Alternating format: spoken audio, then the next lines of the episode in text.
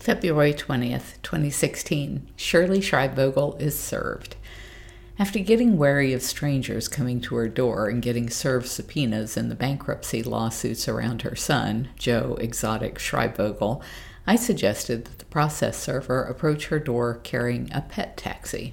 She would surely think it was something to do with her animal exploiting kid and would open the door.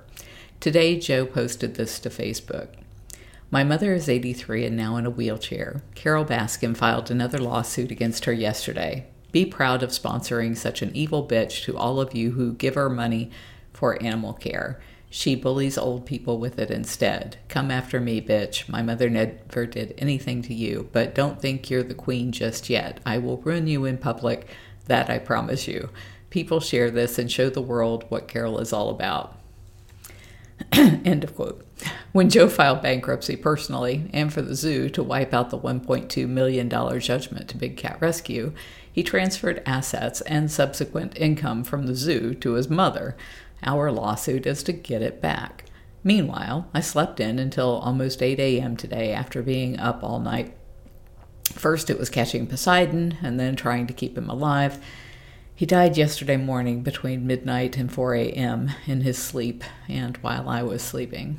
Yesterday, he seemed to be turning the corner and about three and ate about three ounces of food. Then, in the early evening, he crashed. We tried fluids and different medications, but nothing helped. He became unresponsive and could not regulate his body temperature, and so he was put on a heating pad. At least he passed away in a safe place, comfortable and in his sleep. We will be sending him out to a specialist for a necropsy. We suspect several things, including neurological disease, sepsis from his skin infection, and poisoning. Thank you, everyone who helped bring him in and provide him with such special care during his final days. If you enjoyed these video blogs of my diary, please like, share, and subscribe. Thank you.